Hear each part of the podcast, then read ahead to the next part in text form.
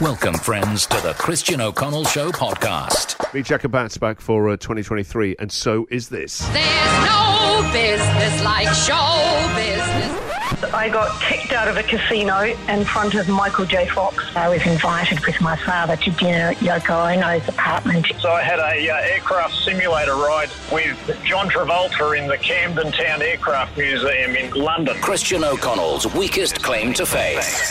All right, it is back. So we're looking for your weakest claim to fame, where no claim to fame is ever too weak for this. 9414 1043.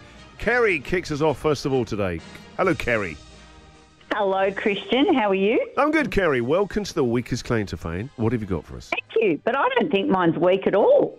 Mine, mine is that I um, met Princess Margaret, actually served her cucumber sandwiches when I was working as a nanny for her ex-boyfriend, Roddy, Roddy, um, Roddy, uh, uh, what, what was his name? I don't know. I didn't serve a worked sandwich. Roddy Llewellyn. Roddy Llewellyn. Right. So when was this? Yeah. Uh, when, oh, show my age, 1984. What a gig. How did you manage to get the job? Well, it was easy. Um, I mean, every Aussie girl that goes overseas and works as a nanny has their pick of however many jobs you want. I didn't even know that he was well known. I just said, yeah, that one sounds good. Um, it wasn't a live in job, it was just catch the train, go to their house every morning. And he used to go off to work with his paper under his arm.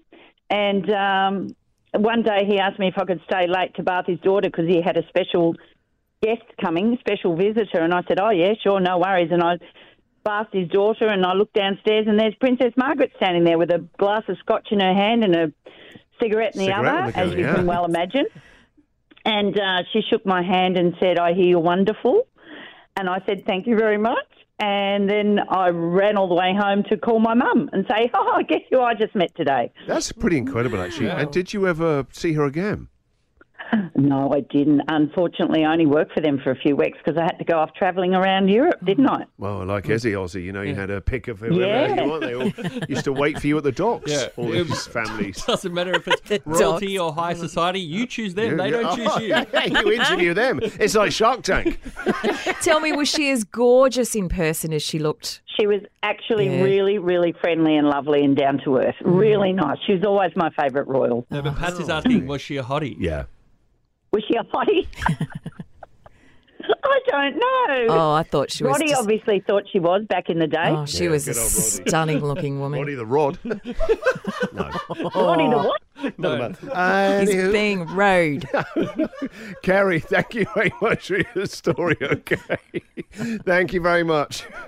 Have you got a bit yet in Prince Harry's book? He tells a story about Princess Margaret. In the last couple of years, she's a hmm. little bit Yeah. out there. Okay. One year for Christmas, she sent him a, just a big biro. You know, like one of those sort of two, That's it. two buck ones. And this is before he touched the royal family. That's the straw that broke the camel's back. All right, uh, weakest claim to fame. Let's go to uh, Sarah here. Good morning, Sarah. Good morning, team. How is everyone? We're good. We're good. Sarah, what's your weakest claim to fame? Uh, my weakest claim to fame is that I had a night out with the man who invented Pictionary. Stop Oh. it! You throwing shade over everyone. The ma- oh, Dave, the man who invented Pictionary. yes, Robert Angel. He, um, I was in Croatia at the time, and there was a big group of table. I was looking for a place to sit, and I saw everyone getting up to leave, and I went up to the table and said, "Oh, is it okay if I sit here?" Because it looked like they were leaving, and he said, "Oh, only if I can stay. I'm not planning on going." And I said, "Oh, that's okay. Yeah, no worries."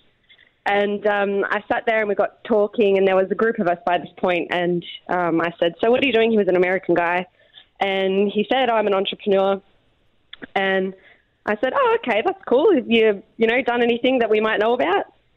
And he said, "Well, do you like board games?" And I said, "I love board games." And he said, "Oh, well, I invented Pictionary." And I was like, What a chat "What?" up line. Yeah.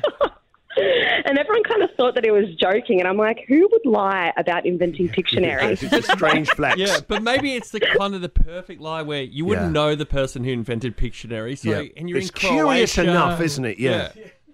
yeah, exactly. But anyway, it turned out that it was true. Um, but it, it ended up being quite a long night. And by the end of it, um, That's what happens when you was play Pictionary. Yeah. and his name is Robin, Robin or Robert Angel. Robert Angel, yeah. So What a he told the whole story about he made it in his apartment in Seattle, and I said, I'm actually going to Seattle, and he said, Well, here, take my number if you if you have Oh, any, yeah. have any Oh, problems. Um, He found your angel, all right. I'll draw you like one of my French girls. Draw you my apartment, and here's my bedroom. No, but he said, if you ever have any troubles playing um, Pictionary, just give me a call and I'll sort it out. And I thought, well, Call him. He's not the ombudsman of it. Someone goes, we didn't get that. Well, I called him Robin Angel. That's not a scarecrow, oh, isn't it? I'll get Rebel Angel on the phone. I'm calling Michael Monopoly.